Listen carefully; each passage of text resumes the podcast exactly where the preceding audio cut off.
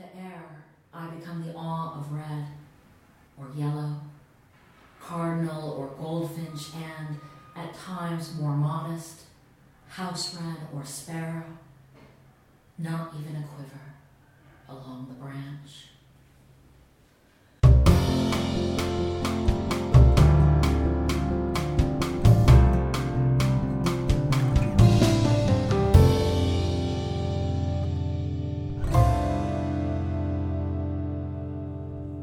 You're listening to a Scottish Poetry Library podcast. Hello, this is Jennifer Williams, Program Manager at the Scottish Poetry Library, and I'm so pleased to be sitting in the Scottish Poetry Library today with the poet Carrie Etter.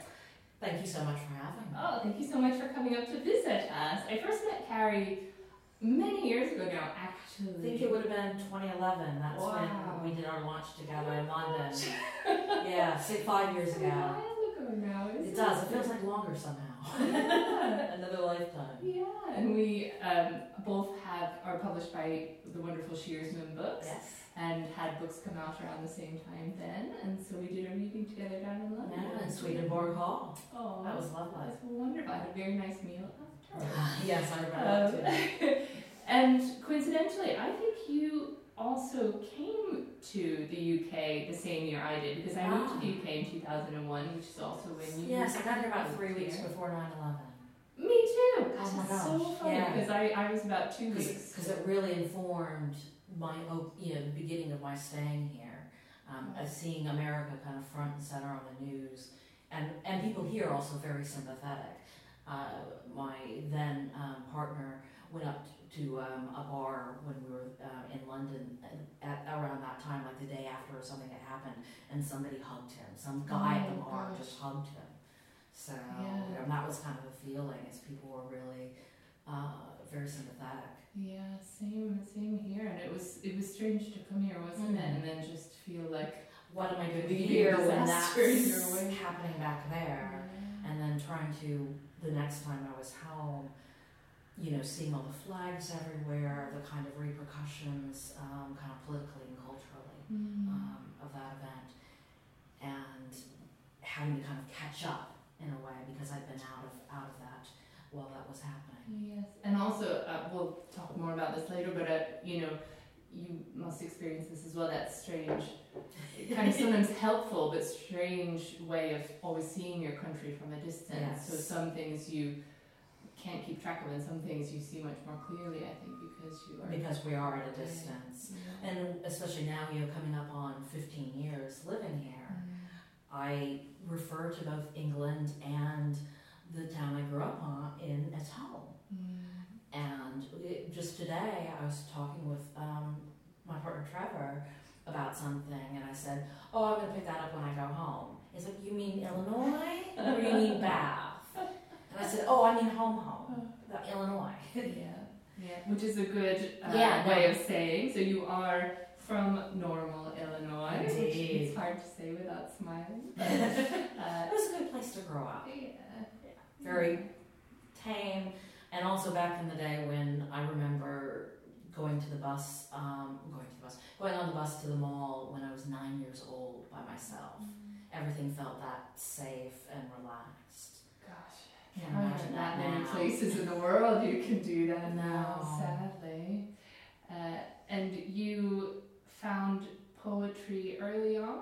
Or? I've been writing poetry out of the classroom since I was eleven. I mean, mine, lots of bad, bad poems. I still write many bad poems that never come off my computer screen or out of my journal, but many more bad poems then. But fortunately, I found, as I was telling you earlier, I found the literary journals at the university library by accident when I was doing some research. I ended up on the wrong floor, and I was, you know, there was American Poetry Review, Plowshares, Michigan Quarterly Review, Stand from over here as well, uh, and it was heaven. I had had no idea about that world for poetry, and that got me reading much more contemporary poetry. Mm-hmm. And pushing my own work as a result. Sitting in a library now, we're very yes. always happy to hear with library, happy library stories have good effects on people. And since then, you have also written many, many, many excellent poems, I must say. I try. And you uh, have been teaching creative writing at Bath Spa University since two thousand four. And you have published three full collections of poetry, including The Tethers, which was actually with Saren, and was winner of the London New Poetry Prize. Divining for Starters, that was the one yeah, uh, that published Shearsman in two thousand eleven, and Imagined Sons, which is also with Sarah, oh that's with Saren again, mm-hmm. uh, and you have also edited a, an anthology called Infinite Difference, Other Poetries by U K Women Poets, which was with Shearsman in two thousand ten, and you published short stories, reviews, essays. uh, Imagined Sons was shortlisted for the two thousand fourteen Ted Hughes Award. And part of why you're here, which is uh, wonderful, is that you've got a beautiful new pamphlet coming out. Just come out? It's just come out. Just come out. Uh, and this is with Shearsman again. So yes. You basically got two simultaneous. I, I do, I do. I, I suppose that I go for, for some of the more, I, there's not a good term for it, but for some of the more innovative work I do, I go to Shearsman. Okay, I see. And yeah. with and not to say Saren does publish um, a number of innovative poets, but sometimes different manuscripts feel mm. to suit different publishers. Yeah. Uh, Shearsman has more of a presence in the States, for example, yeah. and so I think the publishing the anthology uh, with Shearsman was really good for getting it noticed over there, yeah. uh, and having it distributed from through small press distribution. Mm. over there to get it the kind of, you know, attention outside of the U K, mm-hmm. um, and bring kind of U K women poets to wider notice. I think that's it's actually really clever, and I'm not sure it's spoken about as much as it should be for uh, poets especially to think about, is mm-hmm. that you can think about trying to publish different kinds of, of manuscripts with different publishers depending on what the publisher's kind of area of interest and I've never felt like I, I, you know, I see some poets who, book after book, they're writing the same kind of poem, and that's never been me. Mm. And I still kind of second guess myself and wonder if that's what I should be doing as a poet. But till now, each of my books is very different from the last. And then this new chapbook uh, is entirely different from anything I've written before. So I suppose it always depends on what it is I have to express, whatever it is I'm writing about, and then that determines the form. Yes. And so, because actually these poems, Scar, arose from a bunch of individual half-page poems, some line, some in prose, but they were very static. It felt like they were very stilted somehow. And so I started kind of fragmenting them and writing new sections, and through that process created a whole new poem, which is this chapbook. I would love it if you could read it for us, and I think we're going to be extremely lucky and actually get to hear the whole piece. Thank you for giving me the time. I hope your audience will appreciate it as well. You're in for a treat, so it's definitely worth listening. Thank you. Scar. At my beginning, prairie. At my beginning, a town called Normal. On the far horizon, cornfield upon cornfield splayed, flattened by tornado. Stunted stalks, pale as soil under a heavy sun. Soybeans submerged in water. But no. Not far. Today. Tomorrow. So here's the White House's fact sheet. What climate change means for Illinois and the Midwest. Its list, its gist, the volumes rising. More heat, more pests, more disease, more extreme weather events. Tornado, drought, flood, heat wave, blizzard. Oh, Illinois. More tornadoes. One scours a half mile wide path through Fairdale, flattens, twists, hurls, homes, cars, a child's treehouse. It its scar in the earth visible from space. Off page, I am feline slink, butterfly shiver, fish glide. I am animal amid. More tornadoes. And if you haven't a basement or cellar, who hasn't a basement or cellar? Apartment, trailer home dwellers. Yeah, you know. More heat waves. And in Chicago, amid concrete, asphalt, heat islands. Heat islands. And who lives there? In Illinois, am I the cicada gnawing through summer nights? The cow raising its gaze at the wind's shift? The field mouse scrabbling in grain-rich dirt? More droughts. In Illinois, a farmer crumbles earth between thumb and forefinger. And in Egypt, a mother counts coins, reckons the cost of bread. More floods, and the crops drown, go to mud. A year's amount of rain in a month and a half, twenty-five to thirty inches of rain, one farmer said. It's a wonder we aren't all alcoholics. Into air, I become the awe of red or yellow, cardinal or goldfinch, and, at times more modest, house wren or sparrow, not even a quiver along the branch.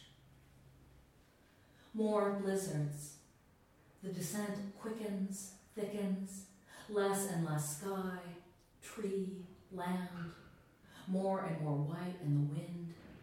A low whistle speeds into a whine, a quake in the panes, and now only an occasional flicker of color amid the white throttling the house.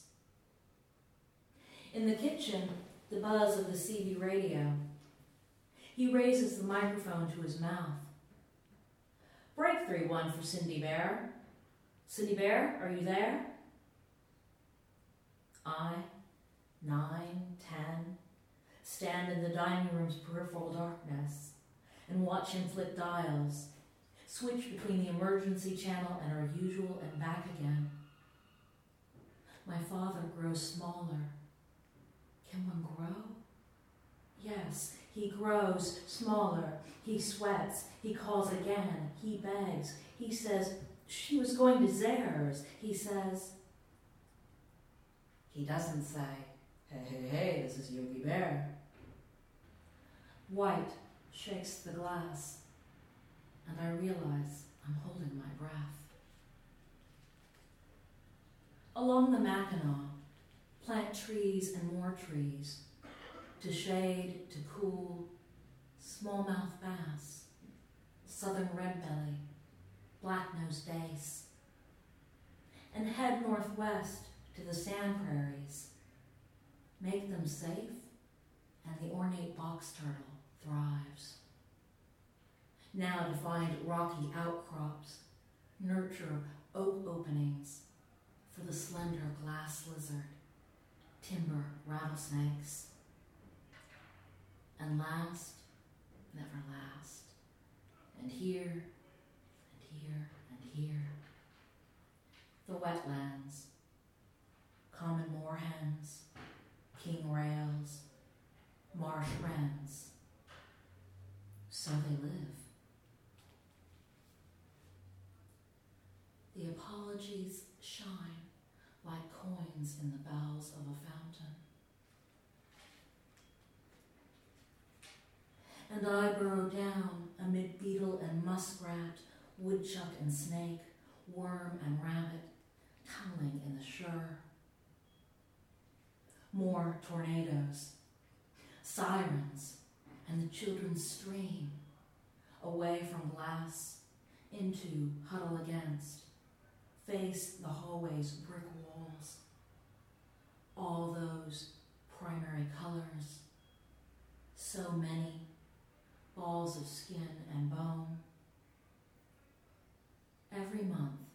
children practice. Shield their bodies against the possible. The apology song with its one shrill note. More blizzards, snow and more snow until the roads are no longer roads. And a helicopter with such snow, such winds, cannot deliver the heart in time. It's true. I bark and coo, swim and wriggle, flutter and slide, snort and screech. An animal amid animals. And I annihilate. I, the world's curse. Did you write it or conceive it as one piece, or did it come in fragments, or is it edited down? Originally, I'd written about, I, I've, I've been doing research for a year or more about the effects of climate change on my home state of Illinois. Mm-hmm. And that led me um, to write uh, lots of individual poems, um, about twenty or something. And I started kind of winnowing and revising through those to look at kind of becoming the first section of my next manuscript. But they, as I said, they felt really static. They felt a bit stilted um, as individual poems. And I don't know quite what happened um, to spur it on, but at one point I just thought, okay, I'm going to take this. Um, and some pieces are just written for the poem, but I took parts of some of the poems that I'd already written and wrote new sections to create a whole new poem. And that's the strange genesis of Scar. But I'm at least, now I'm finally satisfied with it. I was really not satisfied with the way. I think it's very important with poetry, political poetry, that it's not didactic, that it's not preaching, or it's not going to be convincing. And to try to have be persuasive, but not just be informational. I think that's the thing that was happening in these research poems, having not really used a lot of research in my poetry before, mm. was that they're feeling very information-y and had lost, by that way, some of the spirit of poetry, some of the lyricism. And so I had to do something to kind of find the lyric again. Because actually, it's interesting you use that word in particular because, you know, the whole introduction, I would call it, almost feels mm. feels quite environmental, and you get that yeah. sense of, you know, the earth and the environment. But then it becomes so personal mm. to the point of you're actually drawn into this very, it feels like quite an intimate narrative. And that's where I, I, I thought, oh, I'm being invited into the heart, the home, something mm. very personal, but that's also where you deeply connect with with it. I, I had I showed this to a few readers, and one uh, recommended getting rid of the blizzard section because it stood out as the most personal. But actually, that for me is kind of the center of gravity that locates the emotion, is the one place where it is personal, and everywhere else it's a more generalized narrator. But I think that that element there charges the emotion oh, for the rest of the poem. I'm glad you put it in. But yeah, I mean, I, I, I think it really. Um, I think without it, you you know, there's some, you'd feel some emotion, but I don't think you'd quite feel it so deeply yeah. without that connection to an individual, at least that for that one moment, that one section. But yeah, I feel that it's exactly what you were saying. It's so important when we talk about these big global mm-hmm. issues, which are affecting all of us and our future. Right, yeah. It's on a huge scale. Is I think it, it is so important to bring it back to the personal because mm. if we, who can understand? You know, yes, I think that's the thing though. Why a lot of people are so overwhelmed mm. and they feel like they can't do anything as an individual, and they don't also don't think about it in individual terms. And I think if they thought of it more in individual terms on how this is changing the environment around them and the rest of it, um, more people might be proactive. Mm-hmm. What are your thoughts about writing political poetry or poetry that has a you know, do you feel you wanted to have an effect, to have an, a, message, a message for people? I think I love successful political poetry. For every successful political poem I've read, I've read another twenty that are not. I would like to, and I feel an obligation to write political poetry. But, you know, if it's going to be effective, it has to stand up as poetry. It has to work, you know, as a work of art, first and foremost. And the politics is important to it, but it's not going to be, it's not going to work politically unless it works as art. I think that's the, what I've come, the conclusion I've come to. I think that's absolutely right, because if people want to just get information, they'll go somewhere else. Yeah. If they want to hear politicians talk, yes. they'll go somewhere else. There are other platforms for those yes. kind of messages. And but I think a lot of people are overwhelmed by um, the amount of, inf- especially you know, the information age and how much information they get. And there, but there are other ways that people can process that information that can be more effective. I just came from uh, Parliament, the Scottish Parliament, where they have the World Press Photo Exhibition, which is something I try to catch every year at the South Bank in London. And there are many pictures of, you know, intimate pictures of the refugee crisis that talk about individual families or different parts of the route. There are other political stories about um, the policemen in, in Brazil uh, and the kind of power they wield over the favelas, the kind of Uh, slums there, and the the homicide rate. But by seeing them in pictures and having a little narrative that gives the explanation behind them, I find I feel much it feels much more immediate um, experience of some of these things going on than what I've read in, in the news or you know seen on T V.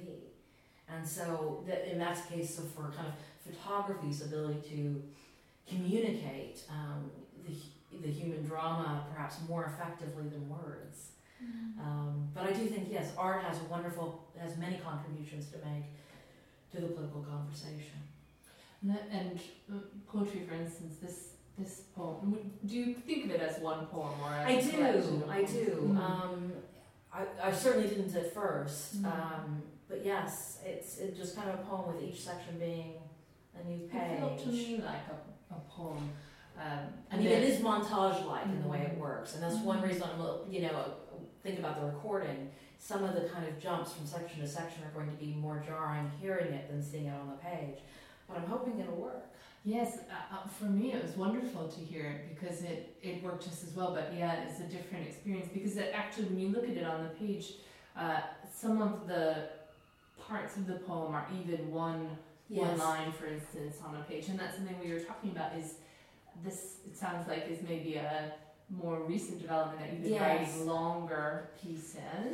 Yes, that's only been happening, um, I've only been writing poems that go over a page and a half or whatever for, and most of my poems up until recently had been about half page length. Wow. And suddenly with this manuscript, uh, the poems are Most of the poems are exceeding three, four pages. Huh. And so trying to organize this manuscript with very different kinds of poems is proving greatly frustrating. But I hope that just as with the individual poems that came to make Scar, I'll work my way there in the end. It's it's a really different game though, isn't it? Because I think a lot of a lot of the poems we see in contemporary poetry, mm. experience in magazines are often very particular sizes yeah. and shapes. So just to to let yourself loose on. I, I just want one thing. Thing. I think the way it happened is that my all of my long poems are composed of short sections, but by using a number of short sections that show different aspects of, of a situation um, or a place, it creates a kind of montage effect. So it's not kind of your typical long poem where you have one column going on for pages.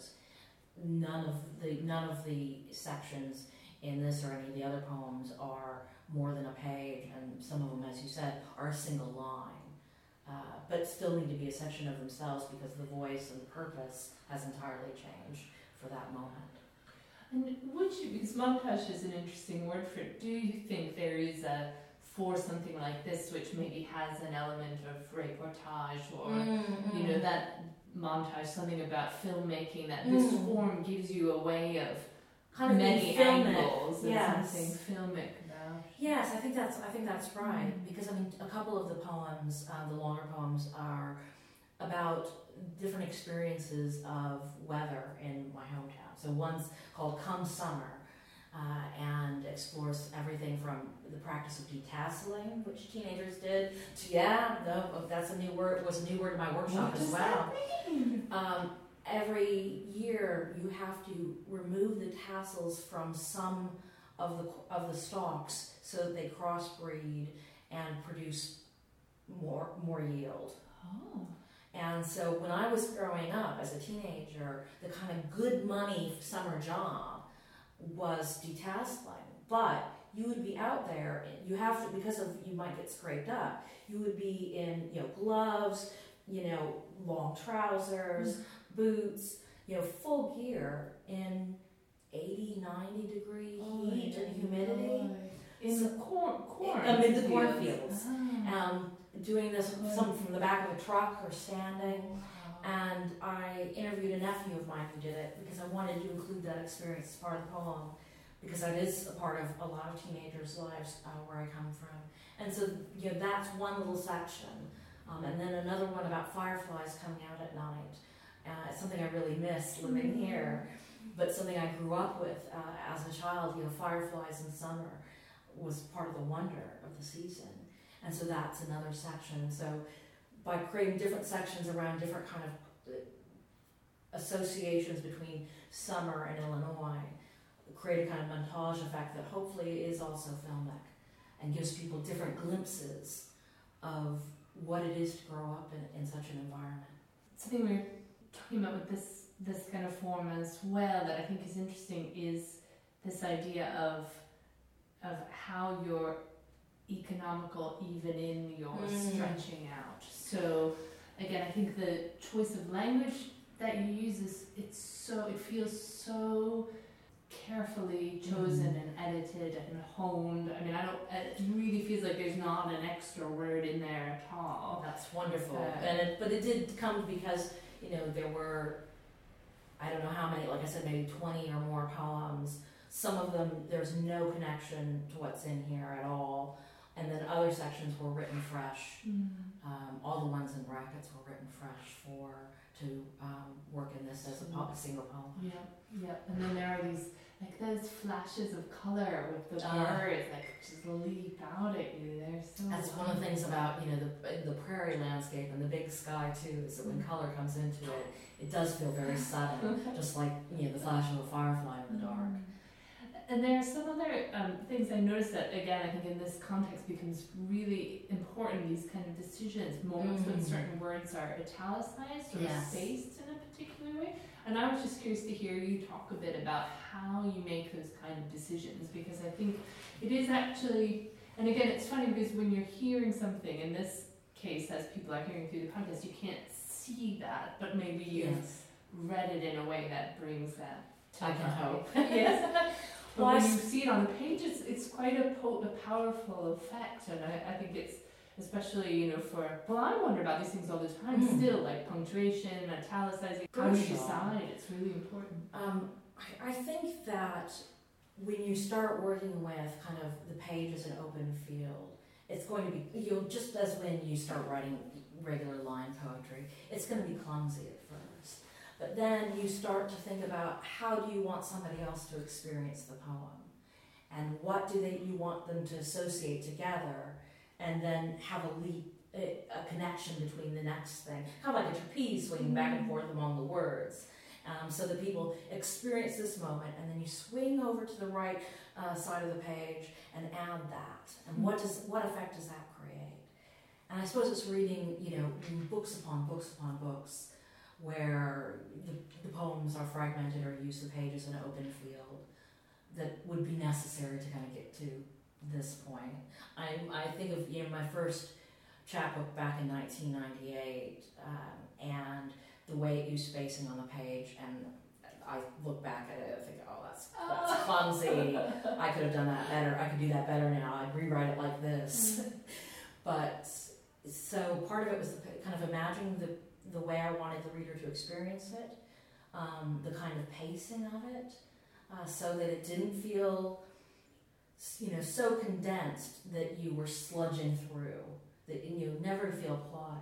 To give enough space around the words that it gave a sense of the pace in which you should read the poem and the way that um, you might experience the, the different phrasings. Mm.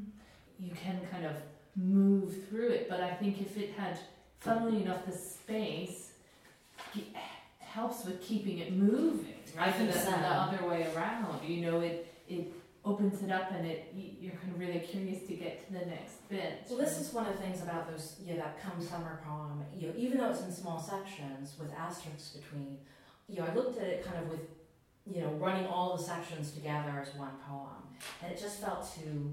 Uh, it, it felt like it disabled the poem. Mm-hmm. But when I had this, the ind- independent sections and allowed them each their own page, in a way I couldn't have in a magazine yeah. for the most part, suddenly the poem felt much airier and, and much more um, pacey yeah. because of that extra space. Mm-hmm. And this, yeah, in the Blizzard section, I think one of the things I was struck by was that moment when the father, my father grows smaller, mm-hmm. and it, and you get this effect of physically sort of shrinking and moving away from someone. And there's just a wonderful detail here in how it's put on the page where there are, um, what do you dashes, long, and attacks, the long and dashes. dashes. And then some words are italicized, and you get a sense of dialogue, and somehow it's all set out in a way where you really feel this part. It's like you're losing this person in front of you. It's it's very That's good. I mean, I, I, I one of my words I use most commonly when I talk about the effects I'm trying to create with poetry mm-hmm. is I want the reader to be able to inhabit the poem. Mm-hmm. That that's really the joy of sharing your poetry mm-hmm. is. We are all independent consciousnesses, and we can only know so much of what it is to be each other. But if you read another person's poem or piece of writing, and you start to get the sense of the nuances of their thinking, the way they connect ideas, the pacing, it feels like one of the most intimate experiences you could have. Yeah. That, that kind of experience of somebody else's consciousness. And so if I can create that on the page, that's the act of communication.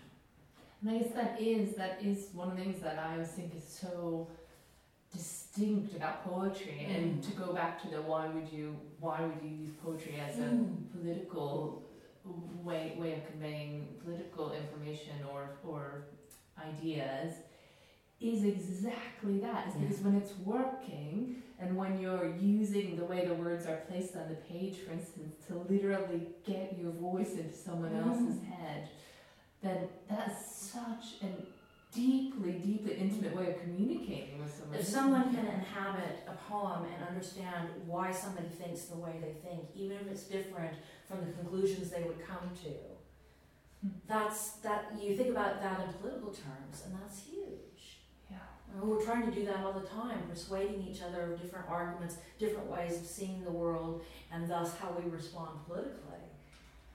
And a lot of it, you know, when it's reduced to kind of mere rhetoric, it doesn't have it doesn't have that power. But when you take the quality of language, the use of the page, um, you know, all the techniques of poetry, the music of it, um, and the way spacing can affect the music as well, then I think that that can be so much more persuasive on a, and on a much more kind of intuitive level.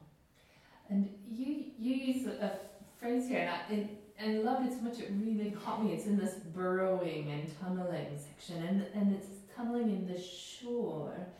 I was so curious if that is a word that means something specific mm-hmm. in the context of farming or Illinois, or if oh. it literally means like into, tunneling into certainty, or... I suppose it was a sense This of... is one of these naughty questions that I'm lucky to be able to ask the poet about. I, I tried in the sections and brackets where I identify with different animals. Each one is a different kind of animal, and I realized I'd had kind of land animals and then the birds, and then kind of going underground.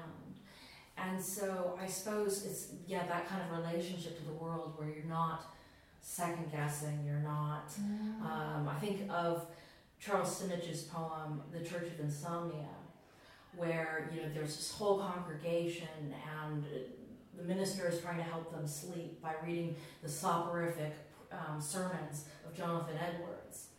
But the poem ends, the cat with the mouse in its mouth is only passing through. And I had to read that a number of times, but what I realized was, well, cats, of course, don't experience insomnia. If anything, they're associated with being one of our sleepiest creatures. And it's because if their desires are met, that's it. That's all they need to do. They're, they fulfill their immediate needs, and they're all right. But it's anxiety, it's being human, that produces insomnia. And so that kind of sense that, uh, that an- a different kind of animal consciousness would come with some benefits. You know, we were also speaking about earlier, you, you teach, you work with uh, students on undergraduate and above levels, and you were saying one of the things you try to promote is helping students come into contact with the kind of poetry that isn't necessarily always on the syllabus or not in school. Try to expose them, I mean, and not, and, and not privilege any kind of poetry over another form, so that whatever the student ends up writing, they feel facilitated. But sometimes if they come in having only read kind of World War One poets and a handful of others, then they think that's there's only one way into poetry, and they sometimes bang their head against the wall trying to get their uh, their own voice to work within that. And so when they start reading, you know, many other poets, um, you know, look, you know, lots of individual poems rather than collections at first, just to give them as broad exposure as possible. Then, you know, they come up to me at the end of class and it's like, I didn't think that could be a poem. That's a poem? But I didn't understand that, but I really enjoyed it. Those kind, I love eliciting those kinds of responses, because then they start thinking much more broadly about the possibilities of poetry and finding whatever way in they ha- they decide, there's a way for poetry to enable it. And that, you know, I mean, I, that line was intriguing for me, and I could have come up with, and did come up with possible yes. answers and solutions, and, I, and it's, it's nice to be able to, to, to be here and say, what does this mean? But actually, something I think is so vital is that we, you know, tell students and everyone who's interested in poetry that you don't need that answer. You don't need yes. to have the poet there to tell you what something. If you just have, if you take poem. away a, a general feeling from a poem, or I mean, I think about a lot of Ashbery's poems. You know, if you try to kind of decode them line by line, you know, I maybe you could come up with an explanation, but that's not what, what makes it work. It's this play of um, of conversational phrases, of idiom, um, the pacing, the contemporary references, that creates a kind of overall sensibility that it puts you in, rather than becoming away with like one meaning. And that's the way I enjoy Ashbery, that's the way I enjoy um, a number of poets that people might turn away from because they call them difficult. Mm. If you enjoy them, it's about enjoying on your own terms, mm. rather than enjoying because you understand every single thing about it. Because something, a word that comes up a few times in, in this piece is apology or yes. apologies. For instance, the apologies shine like coins in the bowels of a fountain, which is one of the poem sections that is just a single line on a page, and in fact it's all italicized mm. and ends in a long dash. And this line is just like shimmering and and uh, dancing and vibrating on the page, and and literally does shimmer like coins mm. in a fountain. And I guess for me that is, you know, I could ask you what exactly, what apologies are you talking about? Is it personal? Is it environmental? Is it the apologies mm-hmm. of politicians? Is it the apologies we make to one another and ourselves about our behavior, even when continuing to do it? And maybe it's all those things. Maybe well, this it's is the thing them. About rereading poems is sometimes I'll read a poem and I'll have one understanding of it. I'll come back to it a week later. I'll interpret it entirely differently. I'll go back to poems that I wrote years ago, especially like poems from my first collection, and I know what I meant, but I see other meanings now, and I like that. possibility of poetry. I love that kind of profusion of interpretation. And I'd like to leave that as open as possible for people. I mean, so long as you can find reason in the text for your interpretation, why not? Mm-hmm. You know, why, knowing, I think knowing what the author meant can, if anything, you know, just shut, shuts everything down. I hate it when students go back to biography to explain everything, because it's just, well, the texts always exceed their author's intentions. You know, I can try to do this, but it could have so many more effects than I could have anticipated. Uh, partly, you know, you think about kind of how is this going to be received by a British audience, and how are they going to see the way I portrayed climate change's effects uh, in the U S And I, it may turn out that there are, you know, different word choices that would work differently. Uh, I remember another poem I had where I had the word swirls um, as a kind of verb to talk about a tornado, and uh, another poet said, not in England. Oh. That, that swirls would be kind of like candy swirls, would be kind of a much gentler movement. Huh. Uh, and so it really didn't work for me. Mm-hmm. And I found out with a few people. And so sometimes it's just about kind of the connotations we have around words, and not realizing that somebody has a different set of connotations, and that thus yielding other possible meanings. That brings me on to something else I did just want to uh, talk to you briefly about before we uh, before we have to unfortunately let you go, which is, so you are a poet raised and initially mm. trained in America, but yeah. you spent quite some time in Britain, now very um, deeply involved in the U K mm. poetry community and um, online as well, and you're teaching here. And when you write, do you do you feel that you are an American poet writing, a British poet writing? Are you both those things? Are you thinking about which audience you're speaking to when you're writing? Because I think these are such interesting questions in terms of, you know, exactly what you're talking about, word choice, you know. And this book is particularly about an American place, so it makes sense to, mm-hmm. you know, use probably American, you know, words and terminology to describe that place you're talking about. But if you were to write a book placed here, would you use the British language that yeah. you've come to know here? Is, is, I'd love to hear you talk a bit about that. It, it's, I find this really difficult, because I know if I think about a British audience, it would it would veer me one direction, and an American audience another direction, because they, the different poetry communities have different values. Um, there is much more emphasis in the States placed on originality, um, in terms of both form uh, and content. Here, it's less about coming up with any original subject matter than writing about it um, fluently and precisely, and having every poem in your book being in quatrains would not be an issue. Right? Because that's perfectly acceptable. It's a bit more traditional. Um, mine, and that ignores, of course, you know, a lot of things going on among innovative poetries. I'm thinking more um, of the poetry largely associated with the prize culture, though that's changing as well, I think, I hope, becoming a bit more pluralist. So I just have to come back to almost ignoring that for a little while when I'm when I'm writing and editing, and thinking about what is the how do I write the best poem I can write, and worry about audience after the fact, and just hope. I mean, with Scar, I've I haven't ever written anything like this. I have no idea how it will be received. It's been nerve-wracking sending it into the world because of that. It feels like, by all my criteria, um, something I am proud of. But I don't know how I don't know how uh, that's going to be received, because it doesn't seem to fit into any of those categories very easily. Mm. And it's interesting, because you you must have been influenced by this culture here. Yes. You've been working here for a long time. This is the thing, is there's lots of, I mean, I could never have written this uh, work without the work of Peter Redding.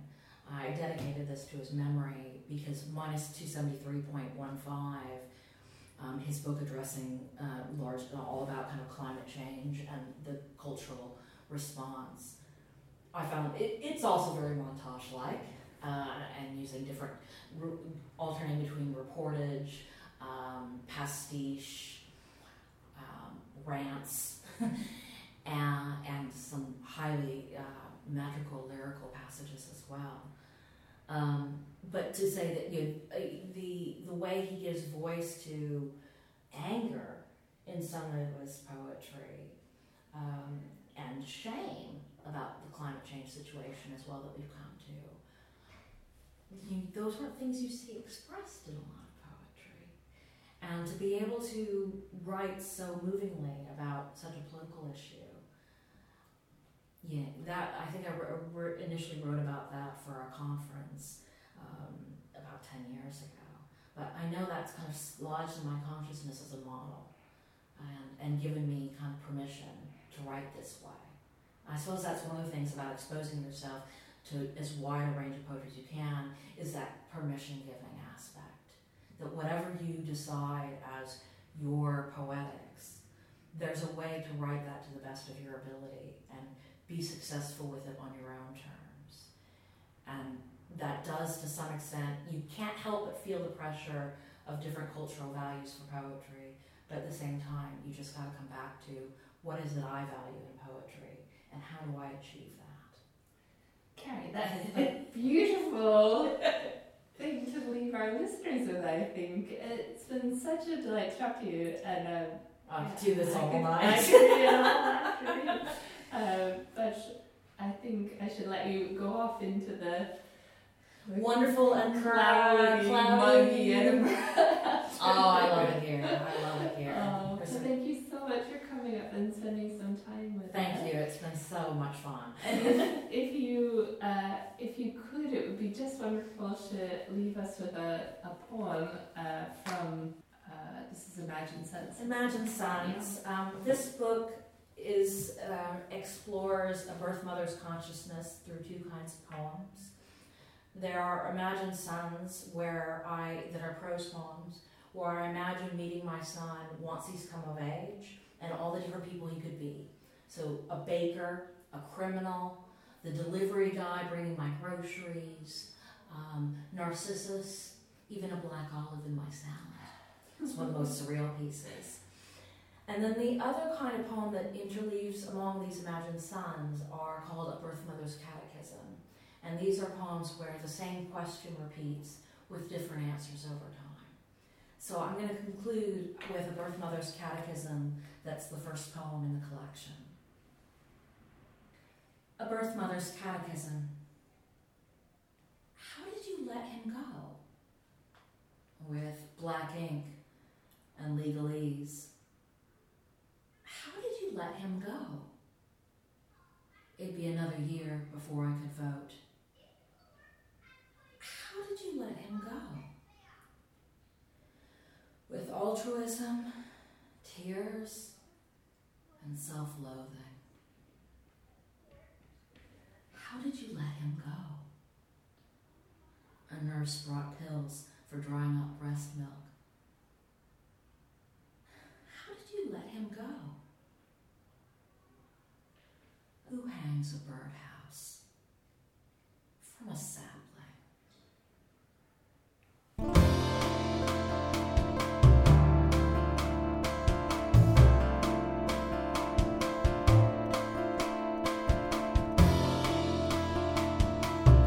Thank you for downloading this Scottish Poetry Library podcast. For further information about the Scottish Poetry Library, visit our website at w w w dot scottish poetry library dot org dot u k.